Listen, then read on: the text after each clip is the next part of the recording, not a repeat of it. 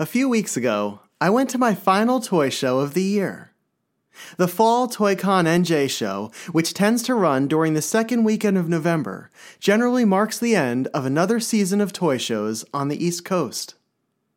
And while it would be months before the new show season would begin, once the snowy weather of the winter dies down and we welcome yet another spring, this year's toy show offering was an incredible one.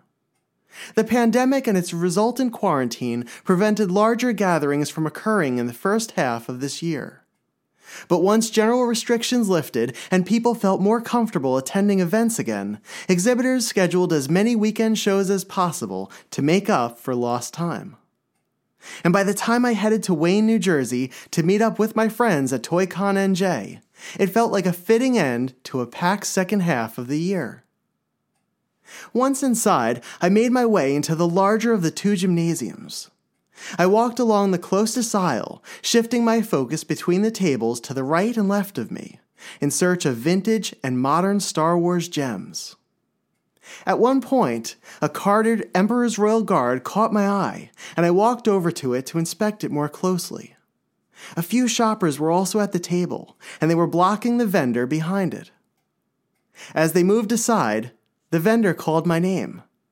I was surprised to see Ryan, who goes by the name Humble Hoarder on eBay. If you've listened to the podcast, you're probably familiar with Ryan by now. He's a good friend of mine. Ryan and I met almost a decade ago, and we love to talk Star Wars and collecting. We've been there for one another through the ups and downs of life over the past few years, and our friendship really developed as a result of attending these local toy shows. And at this recent ToyCon show, Ryan had a stack of Star Wars related magazines on his table. As soon as I saw them, I picked them up and asked how much he wanted for them. I had a feeling they would come in handy as Star Wars related resources. Ryan gave me an incredibly kind deal on the lot, and he threw in another bundle of smaller magazines as well. When I returned home after the show that night, a number of the covers of the smaller magazines caught my eye. They were from a publication called Star Wars Galaxy Magazine, and although I had seen the magazine in passing over the years, I had never explored the contents of any of the issues. I wanted to make sure my friend's kindness did not go to waste, so I decided to read one issue each night for the next few weeks. This is a collection of 15 fascinating facts about the Star Wars films that I learned from Star Wars Galaxy magazine, ones that I simply had to share with you. This is an exploration of an incredible publication that looked back on the wonder of the original trilogy of the 1970s and 1980s and looked ahead to the Lucasfilm Properties revival of the 1990s. And this is Star Wars Prototypes and Production.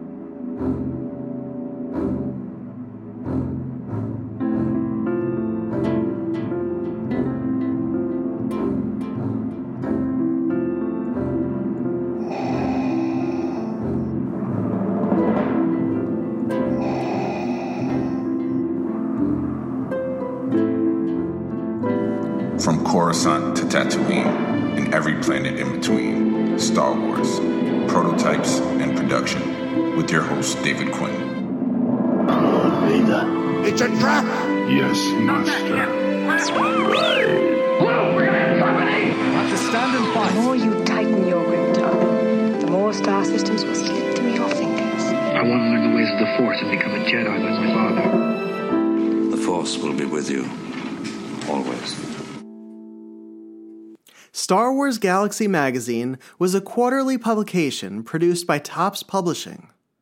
Between 1994 and 1997, Topps released 13 issues. Each one was filled with articles and interviews about the films, as well as the stories and collectibles that came from them. And with the 90s being such a fertile time for new Star Wars content, there was never a shortage of news and releases on which to report. Star Wars Galaxy Magazine kept fans informed of the latest updates on the rollout of the special edition films, as well as on the video games, comics, novels, action figures, and anything else related to the Star Wars universe. At its core, the magazine captured the excitement around the fact that Star Wars was alive and vibrant, and that Lucasfilm had new stories to share about the galaxy far, far away. In the premiere issue, editor Bob Woods laid out the magazine's mission statement in a letter titled A New Adventure Begins. Bob spoke with a passion and a clarity for what he wanted the magazine to be, and what he hoped it would become. Here is Wood's introduction.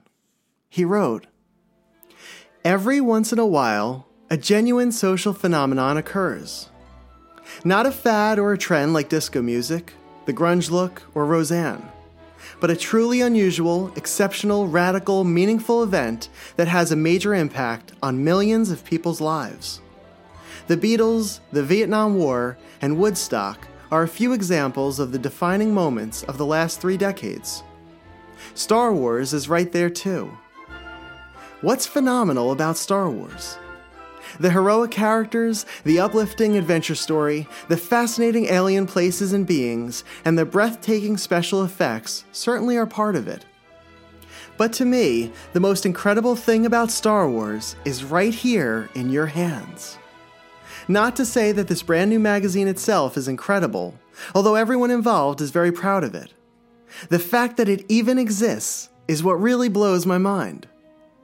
Those last three words should tip you off that I'm old enough to have actually used that expression when it was popular in the 60s, and to have been on hand when Star Wars first hit theaters in May of 1977. I'm showing my age by recycling 60s phrases. But by recalling the debut of Star Wars, I'm showing the long lasting impact of George Lucas's science fiction saga. After 17 years, Star Wars remains a phenomenon. Whether you're 41 or 14 or 4, it's still a great movie. And so are the two sequels. Fans of all three continue to relive the film's fantastic scenes, to recite the dialogue, to relish in the exploits of Luke, Han, and Leia, and to debate the essence of the Force. Star Wars Galaxy Magazine, however, is not just about nostalgia, because Star Wars is not just about what was. It's about what still is and what will be as the adventure continues. This magazine is not going to just rehash what has already been said and written about Star Wars, The Empire Strikes Back, and Return of the Jedi. It is going to explore the many new and exciting ways in which those movies, their characters, their spaceships, and their strange worlds are very much alive today. What you'll find in this magazine, which will be published for Lucasfilm Limited by the Topps Company four times a year, is all the news and information throughout the entire Star Wars galaxy. The articles, interviews, and regular columns will take a fresh new look at the memorable people, places, and things of the trilogy. They also will keep you informed about the many new Star Wars products being produced by dozens of companies worldwide, including books, comics, art, trading cards, video and computer games, role playing games, toys, and collectibles and our readers will be among the first to get information about Lucasfilm's new projects, such as the re release of the original Star Wars and the completely new movie. Until then, may the Force be with you.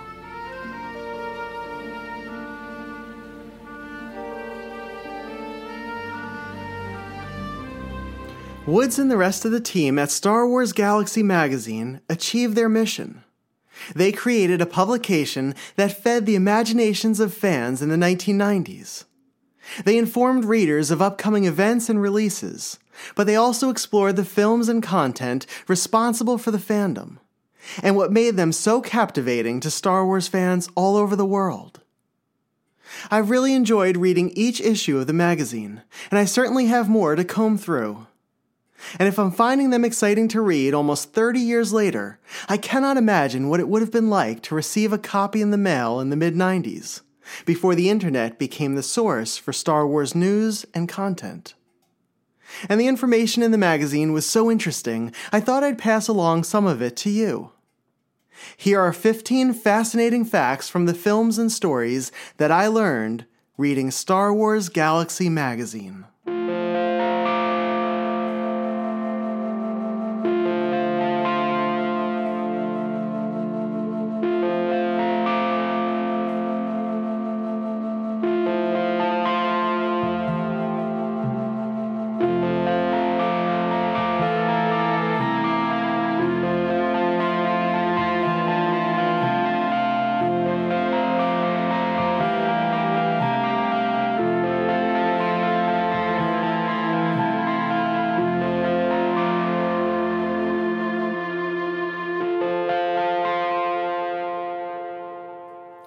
Number 1 Zubaka.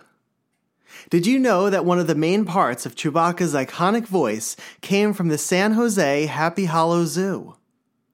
In the first issue of Star Wars Galaxy magazine, we learned that a bear named Tariq provided the wails and growls that helped to give Chewbacca his unique sound in The Empire Strikes Back.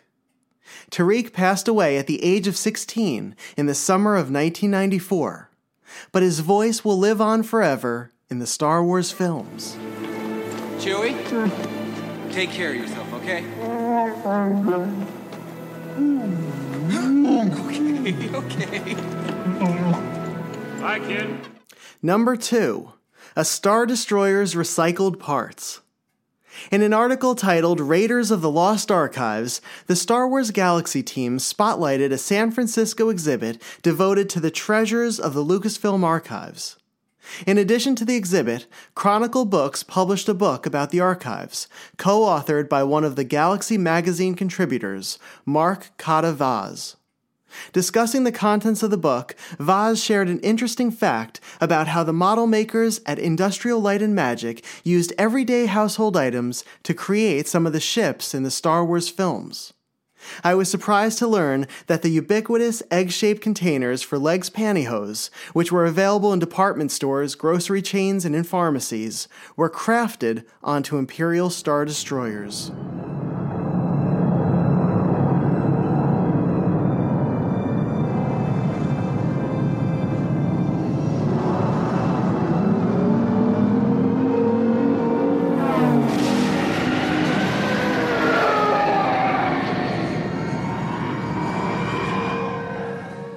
Number three, Star Wars keeps going and going and going. Do you remember the Star Wars themed Energizer battery commercial? In 1994, the advertising agency Chiat Day Advertising created a 30 second spot pitting the pink Energizer Bunny against Darth Vader. Chiat Day pitched its idea to Lucasfilm's vice president of licensing, Howard Rothman. Rothman recalled George Lucas's response to the novel presentation. He said, We'd never used Darth in advertising before. When the storyboards came in, I took them to George. I said, I know you're going to say no to these, but George got a great laugh out of them. He said they looked great. The commercial put its own spin on events from The Empire Strikes Back. Lucasfilm permitted Chiat Day to use footage from the 1980 film and lent the production a Darth Vader costume for the new scenes with the Energizer Bunny. A new carbon freezing chamber set was constructed for these scenes, and Lucas's special effects unit, Industrial Light and Magic, added its touch of movie magic to the ad. The Energizer commercial opens with the Emperor warning Vader about a new threat to the Empire. What is thy bidding, my master? There is a great disturbance in the bunny meets Vader in the carbon freezing chamber. Vader ignites his saber, and the blade is inches from the bunny's face. Power of the dark side. His lightsaber shorts out and fades as Vader bangs the hilt to try to relight it. He unscrews the bottom, revealing two dead batteries, and yells in frustration. The Energizer Bunny has won the battle and marches away from Vader, still drumming. The commercial was a hit with Star Wars fans. Using the original Empire footage stoked feelings of nostalgia, and the addition of the pink drumming bunny added a humorous twist to an established and iconic scene. In many ways, the Energizer ad primed audiences for the upcoming return of Star Wars to the pop culture arena, with the special editions coming in 1997, and the new prequel trilogy arriving at the end of the decade.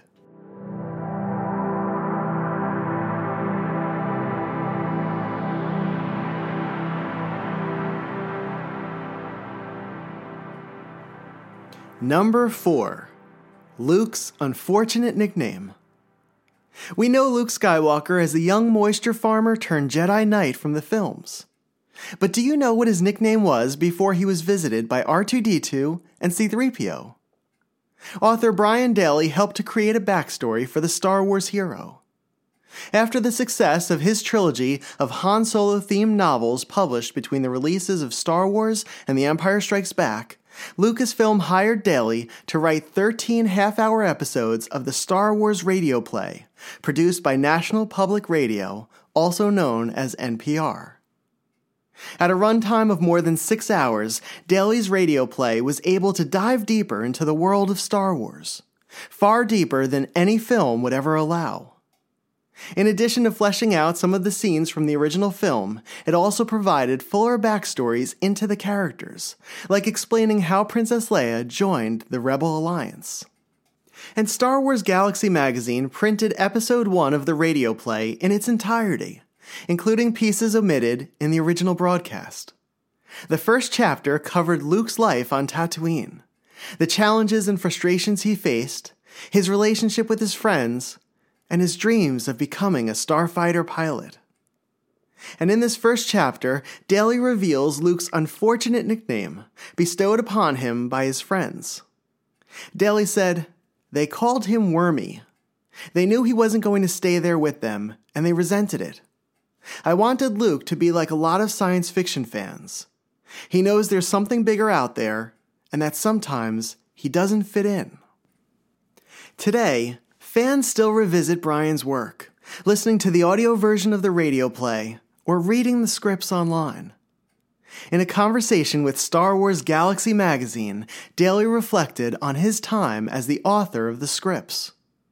He described it as a great experience and admitted to experiencing withdrawal after he completed it. And Daley also had the enviable opportunity to witness actors like Mark Hamill and Anthony Daniels record the lines he wrote for NPR's radio drama. Hey, everybody! Where's the party? Wherever I am, Luke. Right, Camie? Correct, lover. Hey, boys. Guess what Skywalker was doing? Hey. Sitting in the Tech Dome playing an Academy recruitment tape. was not. You never change, Skywalker. Is that all you want out of life? To parade around in a fancy uniform? So what do you want that's so much better, Fixer? You watch it, boy. Just because you got lucky on a couple of crummy tests, that doesn't make you some kind of junior space explorer. I never said I was any You know what I did back when they made me take those exams? What? I walked in, filled out my name, and walked out again. I showed him. Yeah, just because he can answer fancy trick questions and do schoolbook flight maneuvers, he thinks it makes him better than us. Yeah, Luke. Mm-hmm. So you happen to qualify. So what? What do you think you are? Biggs or something? Yeah, he just wants to go to the academy because Biggs did. He always was his hero. Yeah, I'd like to go to the academy. Why shouldn't I? Because it's for suckers, Skywalker. they want to stick you into a uniform and give you orders. At least here at the power station, I'm my own boss. Anyway, my father says the Empire's just recruiting more people into the academies so they can draft them into the Starfleet. Do you think anybody out there cares about Luke Skywalker? If you uh, leave home, nobody knows you. Hey, where is the juice? Here it is. So, what's on the program for today, Fixer? Speed runs, Skywalker. Speed runs. Oh? Gonna see how much time I can shave off the back stretch. Hey, do you want to try and keep up with me? Oh, fixer. Huh? What, me? What are you, you scared, Wormy? Yeah. All right. Oh. You're on. Crazy. Oh, boy, we're me against the ah, Fixer. That's gonna be a slaughter. Well, then you can ride with Fixer, Deak. What are we waiting for, boys? Let's go. Fixer! Come back here, Fixer! I want this to stop right now. Number 5 Building a Tauntaun. Many of the behind the scenes documentaries for The Empire Strikes Back highlight how Industrial Light and Magic's effects team brought the Tauntaun to life on screen using a model and stop motion animation. But Star Wars Galaxy magazine offered insight into how the Creature Shop created the puppet model that the animators moved, one frame at a time. Galaxy writer Mark Cotta Vaz shared an overview that was easy for fans to understand. He wrote, the process for creating the Tauntaun and similar puppet effects usually requires sculpting the figure, making a mold with an armature placed inside, injecting foam rubber, baking it to vulcanize the rubber, then completing the finished puppet with the appropriate paint, costume hair, or other detailing. Once a master puppet mold has been made, extra copies can always be recast a necessity given the punishment a foam body gets from the hot lights during filming and the physical handling by an animator. Highlighting the process gave readers a clearer understanding of the masterful craft in bringing these creatures to life. And each one had a profound effect on making the Star Wars films and the universe they inhabited even more believable.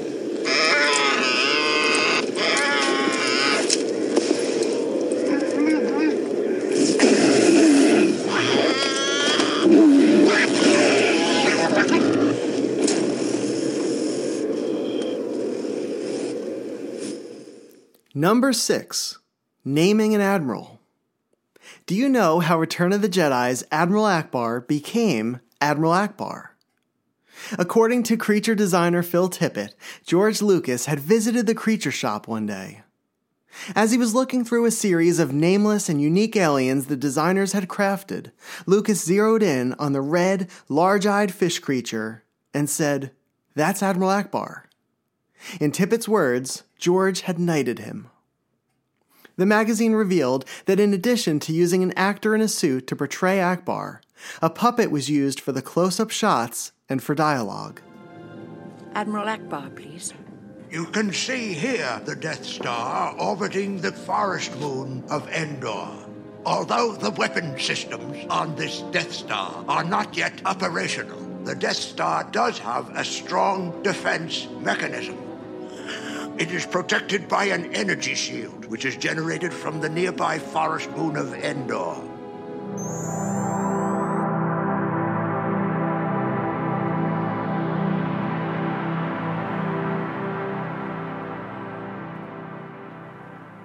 Number 7. A Hildebrandt History. You may not know them by name, but you've certainly seen their work. One of the most iconic images, the original Star Wars poster, was done by artists Greg and Tim Hildebrandt. Greg and Tim, born five minutes apart, were identical twins. They developed an appreciation for art in their formative years and worked together on animated content for local studios and on illustration assignments. By the time they reached their 30s, however, the Hildebrandt brothers were frustrated in their careers. Most of the assignments failed to let them display their originality and talent, and Greg and Tim hungered for the opportunity to paint as deeply as their imaginations ran. But after reading J.R.R. Tolkien's The Lord of the Rings trilogy, they had a breakthrough. They were desperate to be a part of the world Tolkien created and wanted to produce visual images to go with the vivid characters and story of Middle Earth. Their passion was exactly what the head of Ballantine Books needed for an upcoming Tolkien calendar. And the twins were hired on the spot. And the calendar sold over a million copies. And the success of that calendar led to a phone call from another agency in the spring of 1977 requesting the brothers paint a poster for a little known space movie that was to be released in nine days. Greg and Tim were given a portfolio of black and white photos for reference and had three days to complete the painting. Against a starfield background, Luke Skywalker stands majestically with his glowing lightsaber over his head, and with a barefoot and blaster wielding Princess Leia below him. On the left side of the painting, a fleet of X Wings surge upwards above the Lars homestead on Tatooine and toward the planet shaped Death Star all while an imposing and ominous image of Darth Vader's helmet hangs in the sky behind our heroes. The twins' originality and creativity added an epic feel to Lucas's film, even before it was released. And now, more than 40 years later, the Hildebrandts poster has become one of the most iconic images for the beloved franchise, sparking the imaginations of a new generation of Star Wars fans.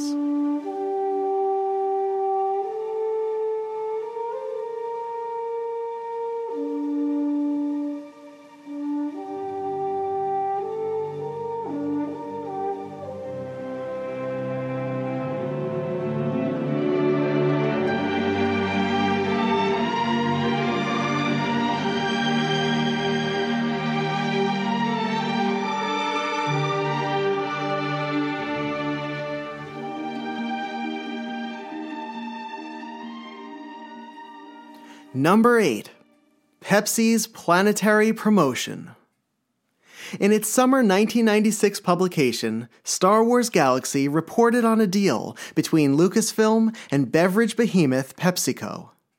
Valued at $2 billion, it was labeled at the time as the biggest promotional alliance in entertainment history. Under the deal, PepsiCo agreed to promote the three releases of the Star Wars Special Edition films across its key properties, beginning in 1997.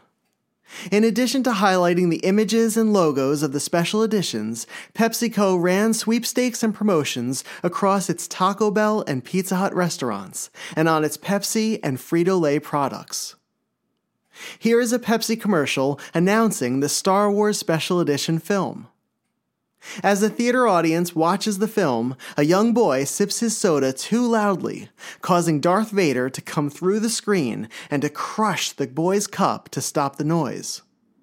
An older usher armed with a flashlight turned lightsaber steps up to protect the boy and to confront Vader as the audience feels the edge of your seat impact of the battle.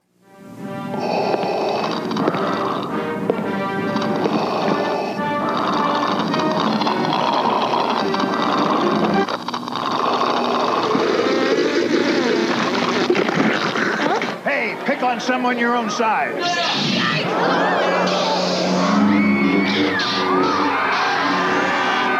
The Star Wars trilogy is back on the big screen, and it's even better with a Pepsi. Great effects, man. Yeah. Number 9. The early digital days of Star Wars. Today's sci fi films are immersed in computer generated effects that bring viewers to places they couldn't see on screen only a few decades earlier. And while almost all of the scenes and special effects were done practically for the original Star Wars trilogy, Star Wars was one of the earliest films to incorporate computer generated imagery. Granted, it was only one sequence, but an important one. During the Rebel briefing scene in the 1977 film's climax, the Rebels are shown a digital rendering of the Star Wars construction plans in order to figure out its weakness and to prepare an attack. Star Wars Galaxy magazine notes that this early imagery was a basic wireframe construct, the equivalent of a one celled life form. And the magazine also mentions that the computer generated effects used in the trilogy was merely the beginning of the medium's evolution. By 1983, Industrial Light and Magic was able to produce six to eight hologram shots for Return of the Jedi's Rebel War Room briefing, which was a leap from the effects of the first film's briefing. The shots for Jedi took three months to complete. Today, those same effects likely could be completed in a day by a complex computer animation program. It's interesting to note that in 1982, Lucasfilm's computer division was still working on a method to transfer a computer based effect to celluloid. So the computer generated sequences had to be filmed directly off a computer monitor using a camera in order to be able to insert them into Return of the Jedi. When asked about that time of working in the computer division, Bill Reeves said, We learned a lot by working on Star Trek II, Return of the Jedi, and Young Sherlock Holmes. The people at Lucasfilm know so much about making films and the techniques of movie storytelling. Although at ILM the story would come to them, we learned from them what was important to making a good shot, from issues of color fidelity and shot composition to the compositing of elements. Those days were so enriching to me. We brought to Lucasfilm our knowledge of computers and we learned from George his way of filmmaking.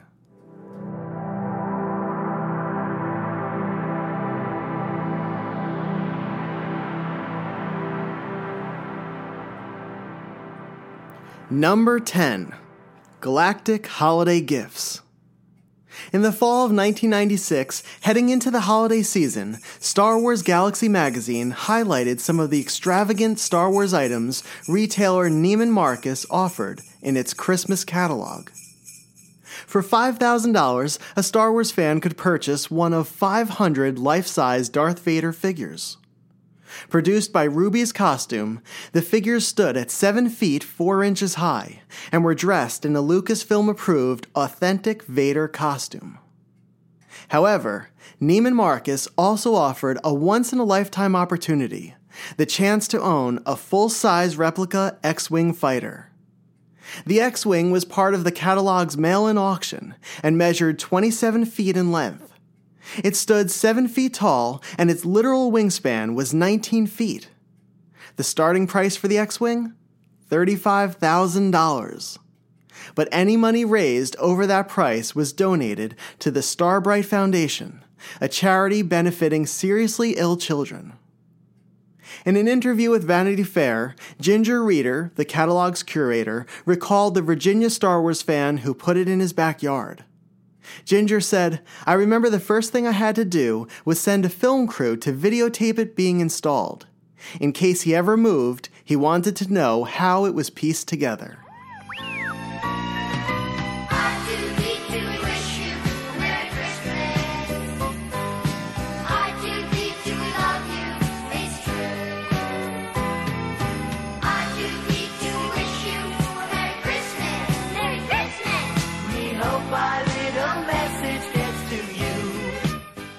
Number 11 A Hunt for Audio Treasures. To celebrate the 20th anniversary of Star Wars, Lucasfilm released the Star Wars Trilogy Special Edition in 1997. In addition to adding and updating new sequences for the films, the special effects were enhanced and the soundtracks and scores were remastered. As part of the special edition restoration team, Tom Christopher was able to track down the original four track recordings of the actors' dialogues and the unique sounds created for the creatures, vehicles, and weapons of the first film. Regarding the hunt for the original recordings, Christopher said, Bits were here in California that George Lucas had recovered, and some were in London but some of the most important pieces of the puzzle were in a 20th Century Fox vault underground in Kansas. The whole company is based on the philosophy that sound is 50% of the experience. And one of the things that I'm most proud of is the work that both Gary and Ben have done in the remastering of the soundtrack because the original mix was so complex, so good, but there was no technology to actually hear it. And one of the things that George has spent an enormous amount of money trying to develop is a THX system. The advantage of the sound being presented digitally is that it not only it, you have discrete channels, you have uh, five channels of sound, and they're separate from one another. In the old days, the stereo was really an artificial recreation called the matrix, where uh, the sound on the left and the right and the center were derived from one signal and it was kind of artificially spread around the room. But now we can have discrete channels of sound, so you get greater separation. The music sounds better, the ambiances are more spatial, things are more exact sounding. You also can reproduce low frequencies much more effectively, so you can get a subwoofer, a rumble that's much more effective. It can vibrate your chair. And so we've gone through and added, you know, low end in the spaceship pass-bys and explosions. And Vader uses the Force, and there's a rumble, and we've made you hear that rumble now. I find your lack of faith disturbing. Number 12 The Original Star Wars Weekends. For theme park attendees of Star Wars Galaxy's Edgeland at Disneyland and Disney's Hollywood Studios, every weekend can be a Star Wars weekend. But in 1997, Disney partnered with Lucasfilm to celebrate the 20th anniversary of Star Wars and to promote the special edition releases. Over the course of five weekends, park goers were treated to appearances by Carrie Fisher and the actors touring the country as the men behind the masks. Anthony Daniels as C3PO, David Prowse as Darth Vader, Kenny Baker as R2D2, Jeremy Bulloch as Boba Fett, and Warwick Davis as the lovable Ewok, Wicket W. Warwick. At Disney's Hollywood Studios, then known as MGM Studios, the Star Wars actors cast their handprints in cement in front of the Grauman's Chinese Theater replica building, which housed the attraction The Great Movie Ride.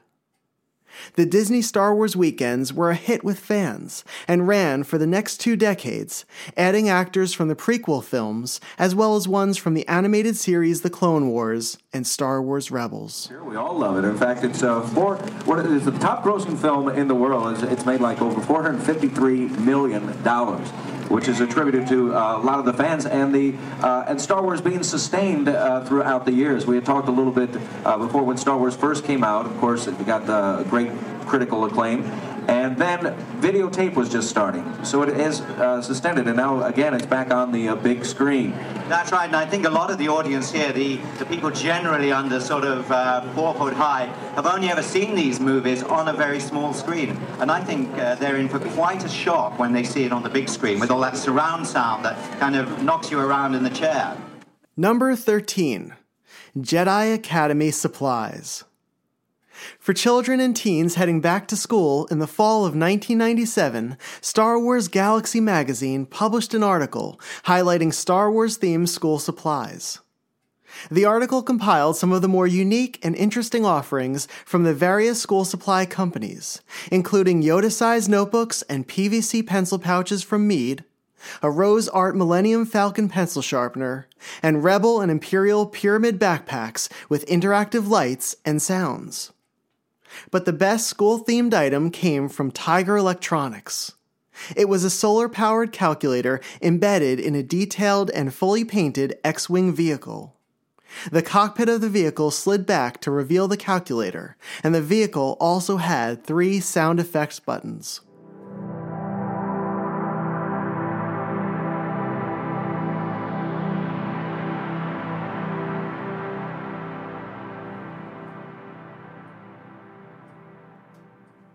Number 14. Lucasfilm addresses the rumors. Two and a half years before the release of Episode 1 The Phantom Menace, Star Wars Galaxy magazine provided a rumor report concerning the long awaited prequel. With the help of Lucasfilm, the magazine confirmed that George Lucas would be the director that sets were being constructed as pre production began at London's Leavesden Studios, and that shooting would begin in 1997, a year from when this article was published. However, as a testament to the strength of the magazine's reporting, Lucasfilm also provided answers regarding some of the rumors that were floating around during that time. Here are a few of the more interesting ones, with Lucasfilm's responses. To the rumor that Lucas was considering Natalie Portman for the young female lead in Episode 1, Lucasfilm said, Our casting director has interviewed over 3,000 people for the two lead roles. No one has been cast to date. When asked about the copyrighted tentative title for Episode 1 as Star Wars Genesis, Lucasfilm replied, George has not titled any of the prequels. We are using Episode 1 as a placeholder title. Although it was generally assumed composer John Williams would return to create the score for the prequels, Lucasfilm said, No decisions have been made regarding the music as of this date. In response to the idea that Winona Ryder would play the mother of Luke Skywalker and the wife of Darth Vader, Lucasfilm said, Ryder is not currently being considered for the part. And finally, when asked about the possibility of Frank Darabont, the author of the script for 1994's The Shawshank Redemption, writing Episode 1, Lucasfilm replied, Currently, George is writing all three scripts. There is a possibility that he may bring in another writer to help on the second and third scripts after he has the first drafts completed. George certainly admires Darabont's talent, having worked with him on the Young Indy series, but no writer has been signed on as of this date.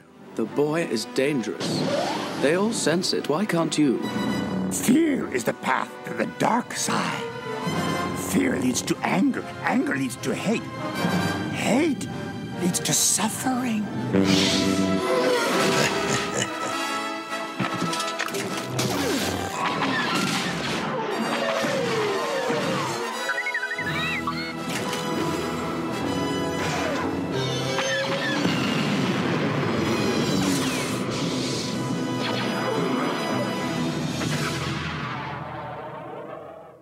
Number 15 A Closing Conversation with George. For the final issue of Star Wars Galaxy magazine, the Topps team was invited to Leavesden Studios to tour the sets of the prequels in 1997. In addition to a visit to the creature shop and a look at the hangar and Queen Amidala's starship, the team sat down with George Lucas for an Episode 1 themed interview. I'd like to leave you with two fascinating answers George gave during the interview. They capture the essence of how he approached creating within the Star Wars universe. Star Wars Galaxy magazine asked, This has been called one of the most anticipated films in movie history. How do you deal with that kind of pressure? And George said, It's basically my movie that I've been working on for 20 years, and the fact that everybody loves it and goes crazy for it is fine. But at the same time, I'm telling a story I want to tell. I'm doing things that in certain cases might be unconventional, that I might get killed for, but I'm doing what I want to do. I'm making it the way I want to make it. There are areas that I carefully avoided in the first three films. There are a lot more costumes and a lot more designs, a lot more hairdos. They'll drive you nuts. I like them. I work in this great, odd genre that doesn't really exist. It's a miniseries done with feature length films, and it's not done as one unit. It's done as what will eventually be 40 years. It will ultimately be 12 hours of just one story. It's broken into a bunch of pieces, but it's just one book. It's like a symphony more than a movie. It was all done on purpose to create a certain feeling when you watch all of them in order. Certain lines become more meaningful. It's going to change the first three movies rather dramatically. That's my whole reason for doing it. If it didn't change them, I wouldn't be doing it. At the end of the interview, Star Wars Galaxy magazine asked George, Do you read a lot of science fiction? And George responded, I'm not a particularly big fan of science fiction. I read a lot, but mainly I like history more than I like science fiction. The thing I find interesting about science fiction is that it's a form where you can deal with contemporary issues in a way that's non inflammatory to people. You can deal with issues and ideas, take them out of their natural setting, and deal with them in a more interesting way. That's what I like about science fiction. It's a much more interesting and intellectual genre than what people think.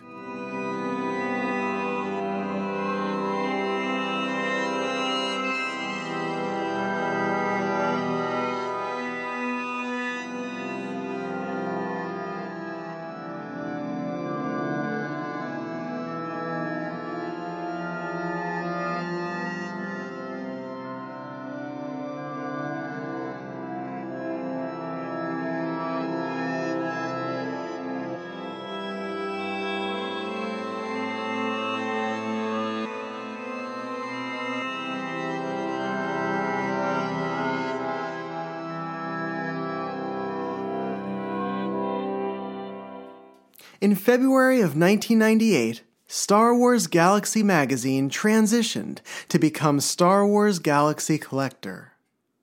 It ended its run in December of 1999 after two years and eight issues.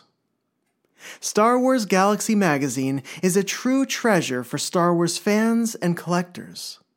The insight, interviews, and information were invaluable to readers whose passion matched the size and scope of the films that consumed them. The writers of Star Wars Galaxy magazine respected their readership. It's evident in the content they covered and how they worked to bring each reader deeper into the conversation. If you'd like to explore Star Wars Galaxy magazine further, I'd recommend seeking out a few issues.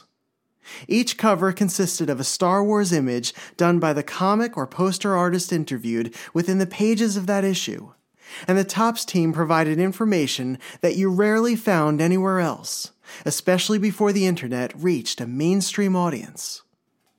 And if you're nostalgic for a look at the galaxy through a 1990s lens, the magazine is the perfect resource to do so. Thank you to Bob Woods and to everyone who worked on the magazine during its run. And thank you for listening to another episode of Star Wars Prototypes and Production. As I mentioned, the idea for this one is really due to the kindness of my good friend Ryan Humblehorder. If you're looking for loose vintage figures or for any collectibles from the 70s, 80s, 90s, and above, feel free to reach out to him on eBay. His seller name is Humble Hoarder. That's H U M B L E H O R D E R. He's always willing to help others find pieces for their collections. And even if you're not looking for anything in particular, it's always fun to connect with a fellow collector. If you enjoy these episodes and stories, please subscribe or follow the show on your preferred podcast platform. It's free to do so, and this way you'll know as soon as the next episode drops. And if you like the podcast, please share it with a friend, and please leave a review. These reviews not only help to give listeners an idea of what the podcast is like, but it also serves as a good indicator as to whether it would be worth their time as well. And on top of that, it also helps algorithm based platforms to recommend prototypes and production to people interested in finding new audio shows. In fact, you can subscribe and leave a quick review right now, and it would take less than 30 seconds to do both. And you can do it while I'm talking. I certainly don't mind. We're nearing the end of another season of the podcast. This one has had some of my favorite episodes I've created so far. But if you're new to the podcast, please feel free to go back and check out episodes from seasons 1 and 2. My goal has always been to make each episode relevant, not just to the week when they were released, but for any time after that. There is a wonderful two part series about my trip to Cincinnati from the first year, a history of the Clone Wars, and a three part series about the Dark Saber in year two. And if you're not caught up yet, the second half of this year is stocked with reports from various toy trips and conversations with collectors. So if you have the time and are looking to hear stories about Star Wars and collecting, please check out some of the 65 episodes of this podcast. I promise you, it will be an enjoyable and an exciting experience. Okay, I have to run. I have an upcoming series to prepare for Star Wars prototypes and production. See you next time.